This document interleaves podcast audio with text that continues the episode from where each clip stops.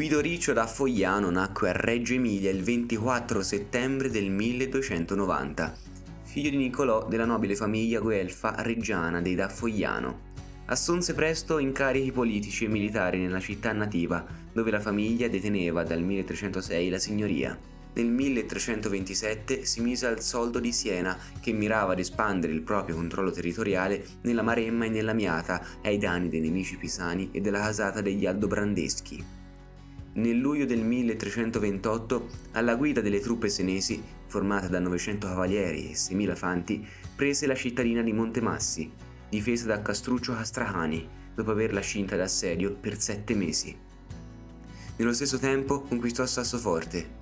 Della conquista di Montemassi e Sassoforte è celebre l'affresco di Simone Martini conservato nel Palazzo Pubblico di Siena. Nell'agosto del milletrecentotrentuno conquistò, sempre per il comune di Siena, Scanzano, Arcidosso e Massa Marittima. Nel milletrecentotrentadue vinse a Giuncarico i pisani. Nel milletrecentotrentatré, tuttavia, Guidoriccio fu cacciato da Siena con l'accusa infamante di non aver rispettato gli accordi, o piuttosto per timore del troppo potere che aveva conseguito.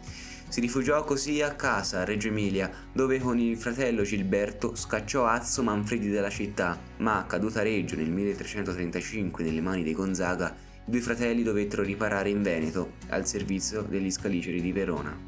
Nel milletrecentotrentasette Guidoriccio divenne podestà di Padova e nel milletrecentoquarantotto podestà di Verona. Nel milletrecentocinquantuno, ormai in età avanzata, fu richiamato a Siena, ma morì nella città toscana l'anno dopo e venne sepolto nella chiesa di San Domenico con solenni funerali a spese del comune.